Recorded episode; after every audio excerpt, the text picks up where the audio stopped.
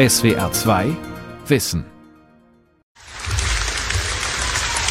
Thank you, everybody. Thank you so much. I greatly appreciate it. Juni 2016, Wahlkampfveranstaltung von Donald Trump in der Kleinstadt Monessen im Südwesten von Pennsylvania. Thank you. I want to thank Rick Santorum, our senator. Hinter dem republikanischen Präsidentschaftskandidaten türmt sich eine Wand aus Recycling-Aluminium. Vor ihm stehen hunderte geladene Gäste und lauschen gespannt, als Trump sein America First Programm für die Wirtschaft vorstellt. We are going to put American steel and aluminum back into the backbone. Wir werden amerikanischen Stahl und Aluminium wieder in das Rückgrat unseres Landes stecken und dadurch werden gewaltige Zahlen an neuen Arbeitsplätzen entstehen. Gut bezahlte Jobs, nicht die Jobs, die wir heute haben, gewaltige Zahlen an guten Jobs. Trump und die Stahlindustrie. Viel versprochen, wenig erreicht. Von Julia Kastein. Stacey Wilford steht an diesem Tag mit in der Menge.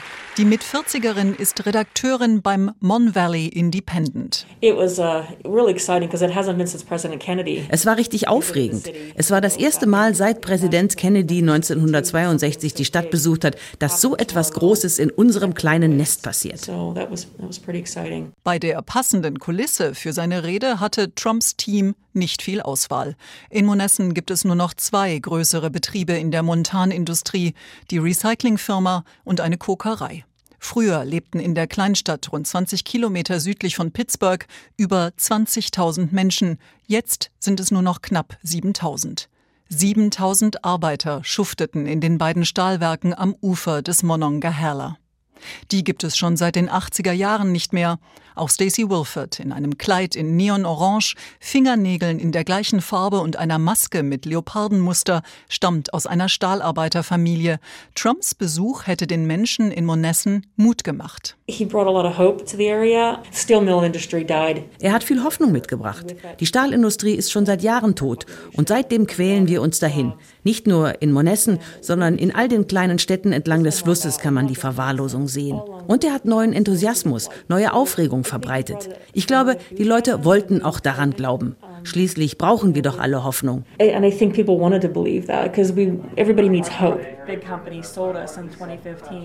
Der Mon Valley Independent residiert in einer heruntergekommenen Baracke, die sich die Zeitung mit einer Tankstelle teilt. Im Newsroom läuft der Fernseher, vier Reporter tippen und telefonieren. Besuch empfängt Stacy in einem kleinen, fensterlosen Konferenzzimmer, das auch als Abstellkammer fungiert. Stacy und ihre Kollegen sind einfach froh, dass es ihre Zeitung überhaupt noch gibt. Das Traditionsblatt war Ende 2015 nach über 113 Jahren vorübergehend eingestellt worden. Drei, nein, vier lokale Geschäftsleute haben entschieden, wir können nicht unsere Zeitung verlieren. Wir brauchen eine Stimme im Mon Valley. Und das in einer Zeit, in der überall Zeitungen schließen und die Wirtschaft hier nicht so gut läuft. Sie haben die Zeitung wieder aufgemacht. Und hier sind wir, vier Jahre später. Wir wachsen. Wir konzentrieren uns auf das Hyperlokale. Nachrichten aus der Nachbarschaft, Stadtratssitzungen. Das ist unsere Nische. Stacy und ihre Kollegen kennen die lokale Wirtschaftsentwicklung genau ein paar neue Läden, ein paar kleine, hochspezialisierte Produktionsfirmen, die beispielsweise Teile für die Gasindustrie herstellen, sind in den vergangenen vier Jahren entstanden. Die Arbeitslosenquote lag vor der Corona-Pandemie im März 2020 bei rund sechs Prozent, so wie schon bei Trumps Amtsantritt im Januar 2017. Aber die vielen gut bezahlten neuen Jobs, die Trump versprochen hat, es gibt sie nicht, schon gar nicht in der Stahlindustrie. We all know in this area that wir alle wissen doch, dass Stahl nicht zurückkommt. Das ist einfach die Realität. Im Ortskern von Monessen erinnert die Wandmalerei auf einer Brandmauer an die stählerne Vergangenheit.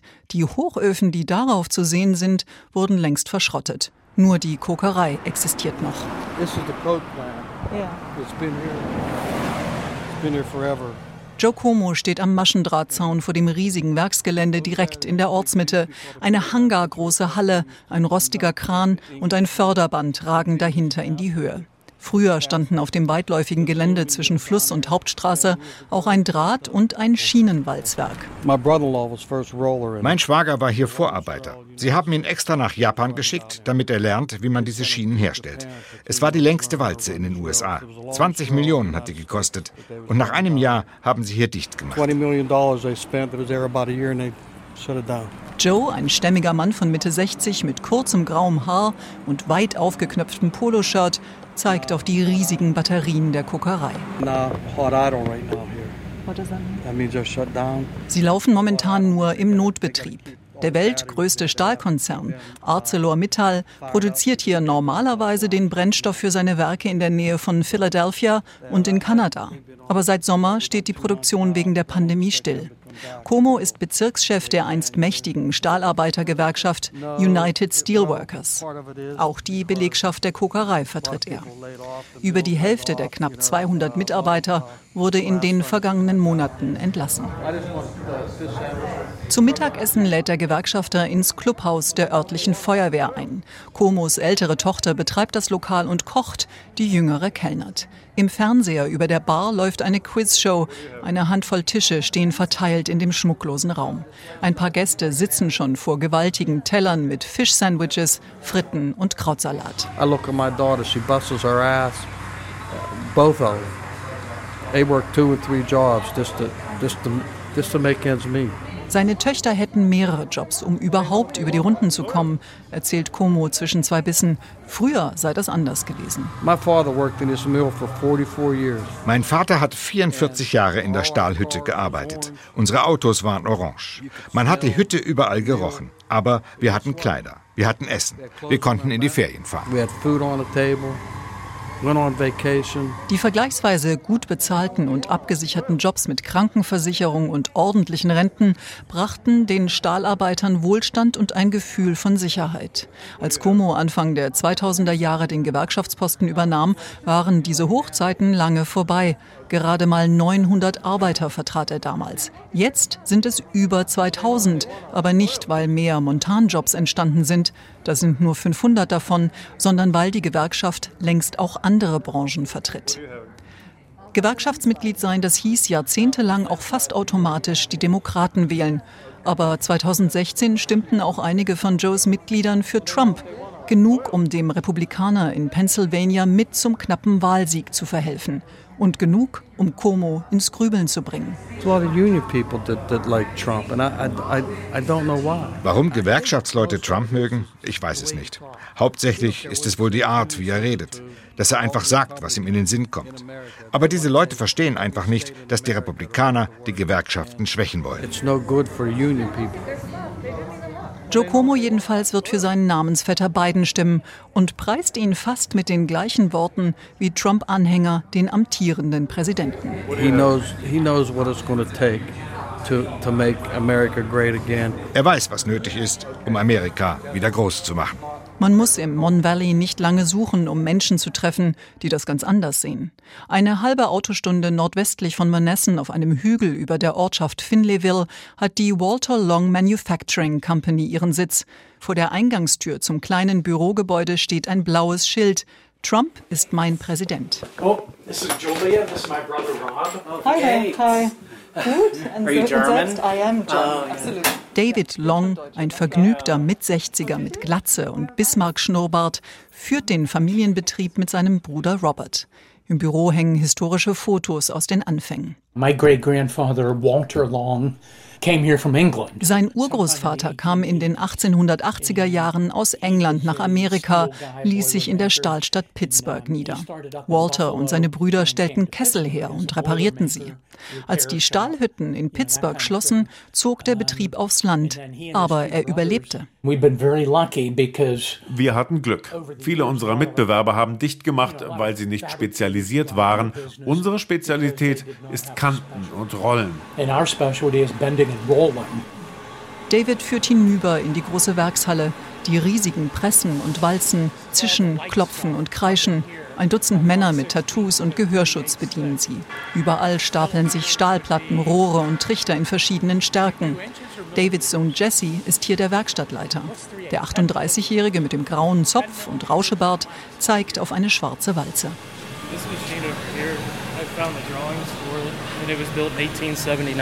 Baujahr 1879. Sein Ur-Urgroßvater hat sie kurz vor dem Ersten Weltkrieg gekauft. Funktioniert immer noch. Ihre Kunden seien traditionell andere Stahlbetriebe, Unternehmen in der Kohle- und in der Erdgasindustrie, erzählt David zurück im Büro. In der Obama-Ära sei das Kohlegeschäft wegen strengerer Auflagen fast komplett eingebrochen. But that last year of Obama 2016 was terrible. We've been in business a long time and that year was our worst year as a company. Das letzte Amtsjahr von Trumps Vorgänger ist deshalb das schlimmste in der Firmengeschichte gewesen. Mit der Wahl 2016 war schlagartig alles anders. Trump got elected and seriously, it was almost like Trump wurde gewählt und am Tag danach, es war, als hätten all die großen Firmen nur darauf gewartet. Alle machten Wuh! Und die nächsten zwei Jahre hat das Geschäft geboomt. Es war super viel zu tun. Booming, busy. Just super busy. Momentan ist das Geschäft ziemlich ruhig. Ob das mit der Pandemie oder mit dem Handelskrieg zu tun hat? David zuckt mit den Schultern. 2018 verhängte Trump Sonderzölle auf Stahl aus China und der Europäischen Union. Die US-Stahlindustrie fuhr kurzfristig die Produktion hoch und dann wieder runter. Die Preise gingen in den Keller. As a company we've always had a policy wir als Firma haben noch nie Stahl aus dem Ausland gekauft. Wir haben ein paar Kunden, die ausländischen Stahl kaufen und ihn von uns verarbeiten lassen, aber ehrlich gesagt sehen wir davon auch nicht mehr viel. Aber die Preise sind gerade wirklich sehr niedrig, so niedrig wie seit 20 Jahren nicht. I haven't seen prices this low in 20 years. Das kleine Unternehmen mit 25 Mitarbeitern profitiert auch von dem einzigen industriellen Großprojekt, das in Trumps Amtszeit in der Region entstanden ist. Der Shell-Konzern baut rund 40 Kilometer nordöstlich von Pittsburgh am Ohio River eine gigantische Plastikfabrik. Über eine Million Tonnen Kunststoff pro Jahr sollen dort mal produziert werden. Der Rohstoff Ethylen kommt aus der Gegend. Es ist ein Beiprodukt der Erdgasförderung durch Fracking. Have you been up there? Have you seen that? Oh my goodness. Haben Sie das Ding gesehen? Wahnsinn, es ist riesig. Und soweit wir wissen, ist das nur das erste von vielen solchen Großprojekten für die Erdgasindustrie. Und so ein Werk bedeutet für Leute wie uns eine Menge Arbeit. Aber auch wenn es gerade nicht so gut läuft, David will Trump wieder wählen. Zum einen bin ich ein Konservativer und zum anderen das Geschäft. Ich habe einfach Angst, dass wenn der andere Typ gewählt wird, dass hier dann alles weg ist. Ein demokratischer Präsident Biden, fürchtet er, könnte mit dem Ausstieg aus den fossilen Brennstoffen ernst machen. Stattdessen wünscht sich David, dass wie von Trump versprochen, die USA weiter auf Fracking und Kohle setzen. Ob ihm der Klimawandel denn keine Sorgen macht? David winkt ab. No. No, for one thing, over the last 50, 70 years or so. Nein, in den vergangenen 50, 70 Jahren wurden doch so viele Umweltauflagen gemacht. Und wir hier haben die Teile selber hergestellt, mit denen alles sauberer wird. Also die Luft, die aus diesen Kraftwerken kommt, die ist richtig, richtig sauber. Und ich mag ja nur ein dummer Stahltyp sein, aber brauchen Pflanzen nicht auch CO2 zum Leben? Isn't that what plants? Don't they need that to live? Zum Ende des Besuchs geht Davids Sohn Jesse rüber zur Einfahrt. Dort ragt seine Nachbildung einer historischen Nike-Abwehrrakete schräg in den grauen Himmel. Bevor die Firma Long sich hier niederließ, war das Gelände eine Abschussrampe des US-Militärs, erklärt Vater David. The, the reason was Pittsburgh being a big steel weil Pittsburgh so ein großer Stahlproduzent war, haben sie rundherum diese Abschussrampen aufgestellt, damit, falls die Russen angreifen, wir sie abschießen können. Jesse ist gelernter Uhrmacher und der Künstler in der Familie. Auch die rostigen Dinosaurier im Hof hat er geschweißt. Irgendwann soll er mit seinem Bruder das Geschäft übernehmen. Mit Uhren reparieren lässt sich nicht viel Geld verdienen und alle in meiner Familie haben das hier gemacht in den letzten 122 Jahren. Die Zeiten, als die USA glaubten, ihre Stahlstadt Pittsburgh mit Raketen schützen zu müssen, sind lang vorbei. Die meisten Hütten und Hochöfen sind verschwunden oder Industriedenkmäler. Es rauscht und es ist sehr dunkel im Innern der Carry Blast Furnaces, einer stillgelegten Hochofenanlage südlich von Pittsburgh. Nur ein paar Dutzend winziger Lichter erhellen wie Sterne den Raum, der sich schier endlos in die pechschwarze Tiefe zu dehnen scheint. Die Installation mit Meeresrauschen ist das Werk von Shohei Katayama. Der japanischstämmige junge Mann in Muscle-Shirt und mit Zipfelbärtchen ist einer der elf Künstler, die sich an der Ausstellung in der Industrieanlage beteiligen. This is the Iron Alley and this is where like hot Das hier war die Eisenallee. Hier floss das heiße, flüssige Eisen durch. Ich wollte zeigen, wie Organismen auch in extremen Umgebungen überleben.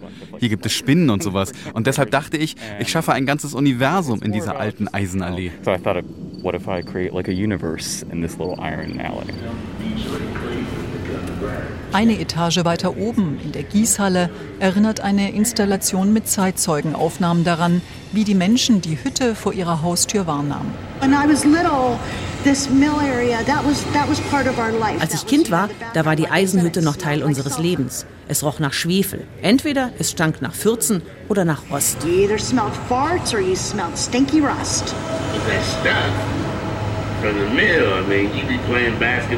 Dieses Zeug von der Hütte. Wenn man Basketball spielte, hatte man es überall an den Klamotten und an den Händen. Ich wusste nie, was es war, aber ich wusste, wo es herkam. Nachts konnte man es aus dem Himmel regnen sehen.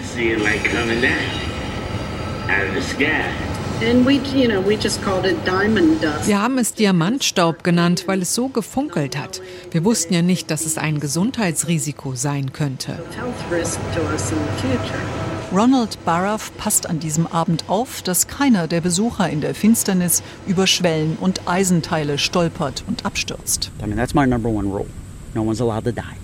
Number two rules, no one's allowed to get hurt other than me. Niemand darf sterben und nur einer darf sich hier verletzen, nämlich ich, scherzt der mit 50er mit dem grauen Rauschebart und einem halben Dutzend Silberringen im Ohr. Baraff ist der Museumsdirektor von Rivers of Steel. Der Verein verwaltet mehrere Industriedenkmäler in der Region. You know, am Nachmittag bei grellem Tageslicht führt der Industriehistoriker durch die gewaltige Anlage. Zwei rostige Hochöfen ragen in den blauen Himmel. Daneben die große Halle mit teils eingeschmissenen Scheiben und über einer Tür noch das Logo von United Steel. The furnaces that are still here die Hochöfen, die noch stehen, wurden 1907 in Betrieb genommen und liefen bis 1978. Deshalb sind sie noch da, weil sie die einzigen Hochöfen aus der Zeit vor dem Zweiten Weltkrieg sind, die in diesem Land noch existieren. Because they are the only extant examples of pre-World War II blast furnaces left in this country. Baraff setzt sich in den Schatten eines Baumes auf der Wiese vor den Hochöfen und erzählt im Schnelldurchlauf die Geschichte der Anlage. Der Stahlmagnat Andrew Carnegie kaufte sie 1898 und machte daraus in den folgenden Jahrzehnten die lange Zeit größte und produktivste Hütte der Welt. 15.000 Menschen arbeiteten hier. Und dieser Stahl ist der Stahl, aus dem das Amerika des 20. Jahrhunderts gebaut wird. Die Brücke, über die das heiße, flüssige Eisen in die Werke auf der anderen Flussseite transportiert wurde, existiert noch. Alles andere ist verschwunden. Stattdessen hat sich die Natur das Gelände am Flussufer zurückerobert. So, yeah, 82 was the last iron being made here. 1982 wurde die Eisenproduktion eingestellt, erzählt Baraff. Der Niedergang aber hatte schon viel früher begonnen und viele Gründe. Der Konzern investierte nicht genug, die Produktivität sank. Die Gewerkschaften stellten sich quer, die Umweltauflagen wurden strenger, die Konkurrenz aus dem Ausland wuchs. Und so wie in Homestead ging es in fast allen Stahlhütten entlang des Monongahela und letztlich den gesamten USA. Über 150.000 Stahlarbeiter in der Region verloren ihren Job. Als in den 90er Jahren vielerorts mit dem Abriss begonnen wurde, hätten viele Leute erst verstanden, das ist endgültig. This is real, it's not coming back. So, you know, the, the reaction in this region is Es war nun real, es wird nicht wieder hochgefahren und die Reaktionen in der Region waren heftig. Die Suizidraten gingen hoch, die Scheidungsraten auch. Alkoholismus. Die Leute flohen. Wir haben die Hälfte unserer Bevölkerung verloren. Baruff, der im Süden von Pittsburgh in Sichtweite der Hochöfen aufgewachsen ist, hat Verständnis für die Menschen in der Region, die sich die glorreiche eiserne Vergangenheit zurückwünschen und deshalb empfänglich waren für Trumps Wahlversprechen. Das ist eine Region, der das Herz rausgerissen wurde. Und wenn nun jemand kommt, der verspricht, wir bringen all das zurück, es wird wieder Arbeit geben, egal ob das nun in Monessen ist oder wo auch immer entlang dieses Flusses, Natürlich wollen die Leute das, aber ist es passiert? Nein. So, you know, four years later, has anything changed? No. In Pittsburgh selbst glaubte die Mehrheit der Bürger ohnehin nicht an das Versprechen. Die Stadt stimmte 2016 mit klarer Mehrheit für Hillary Clinton. Aber anders als die kleinen Stahlorte im Umland hat Pittsburgh den Strukturwandel auch bewältigt, sagt Chris Bream, Wirtschaftsprofessor an der University of Pittsburgh. Yeah, so I mean the south side of Pittsburgh here, this was all Bream steht auf der Hot Metal Bridge über den Monongahela im Süden der Stadt. Früher reihten sich auch hier die Stahlhütten. Jetzt sind es Bürogebäude, Hotels, Bars und Restaurants, in denen sich trotz Pandemie viele junge Leute auf den Terrassen drängeln. Die alte Bahnlinie am Südufer ist ein Spazierweg. Nur ein paar Hinweistafeln erinnern an die Vergangenheit. Ich leide immer noch unter kognitiver Dissonanz, wenn ich hier über die Brücke komme, weil hier eben die Stahlwerke die Nachbarschaft überragten. Scheint mir immer noch komisch, dass sie nicht mehr da sind. Pittsburgh, das ist die Geschichte zweier Städte, sagt der Experte. Well, it's a tale of two cities, as I said. You know, I mean, there's es gibt ziemliche Unterschiede zwischen den Jobs, die hier in der Stadt entstanden sind, und der wirtschaftlichen Entwicklung in der Region, die nicht so gewachsen ist. Im Gesundheitswesen, bei Finanzdienstleistungen und durch universitäre Forschungseinrichtungen sind in Pittsburgh in den vergangenen Jahrzehnten viele neue Arbeitsplätze entstanden. Uber, Google, Microsoft, Facebook und Apple haben inzwischen Niederlassungen hier. Aber das Umland hat von dieser Entwicklung kaum profitiert. Für lange Zeit haben wir nach etwas gesucht, das Stahl ersetzen kann. Aber die Wahrheit ist, dass keine Industrie so lange existieren wird wie die Stahlindustrie in Pittsburgh. Und wenn das Umland erfolgreich und wettbewerbsfähig sein will, dann braucht man eine diversere Wirtschaft, lauter verschiedene Industrien, die Innovationen aus ganz verschiedenen Bereichen bringen. Uh, Im Büro von Sean Curtis in der Kreisstadt Greensburg ist diese Botschaft angekommen. Der 33-Jährige ist seit Anfang des Jahres County Commissioner, sprich Landrat von Westmoreland, dem County, zu dem auch die kleine Stadt Monessen gehört. Und obwohl Curtis selbst Republikaner und Trump-Wähler ist, sagt er, In this county our industry of steel has not been here for many years, and to build a steel plant would be something that would probably never happen because of millions upon millions of dollars. In unserem County ist die Stahlindustrie schon seit Jahren weg. Und ein neues Stahlwerk bauen, das wird nicht passieren. Das wäre doch viel zu teuer. Trotzdem ist der Lokalpolitiker voll des Lobes für die Wirtschaftspolitik seines Präsidenten. Under the current administration, we're seeing the opportunity for business loans to be a lot more easy to be accessed. Die Möglichkeiten für Unternehmen an Geld zu kommen sind viel einfacher. Wir sehen viele kleine Unternehmen und Startups. Die Gewerbegebiete füllen sich und das bringt Jobs. Nicht hunderte auf einmal, aber 10 oder 15 hier, 20, 30 da. Tatsächlich ist die Arbeit Arbeitslosenquote in Westmoreland County in Trumps ersten Jahren leicht gesunken, aber schon vor der Corona-Pandemie lag sie auf dem Niveau wie vor der Wahl 2016. Curtis aber sagt, Taten sprechen lauter als Worte. Natürlich muss man nicht mit allem einverstanden sein, was er sagt, aber was er für uns hier auf der lokalen Ebene getan hat, das haben wir hier lange nicht gesehen. Nicht nur unter Obama, sondern auch nicht unter den Bushes. Er hat Dinge für uns getan, wie seit Anfang der 90er nicht.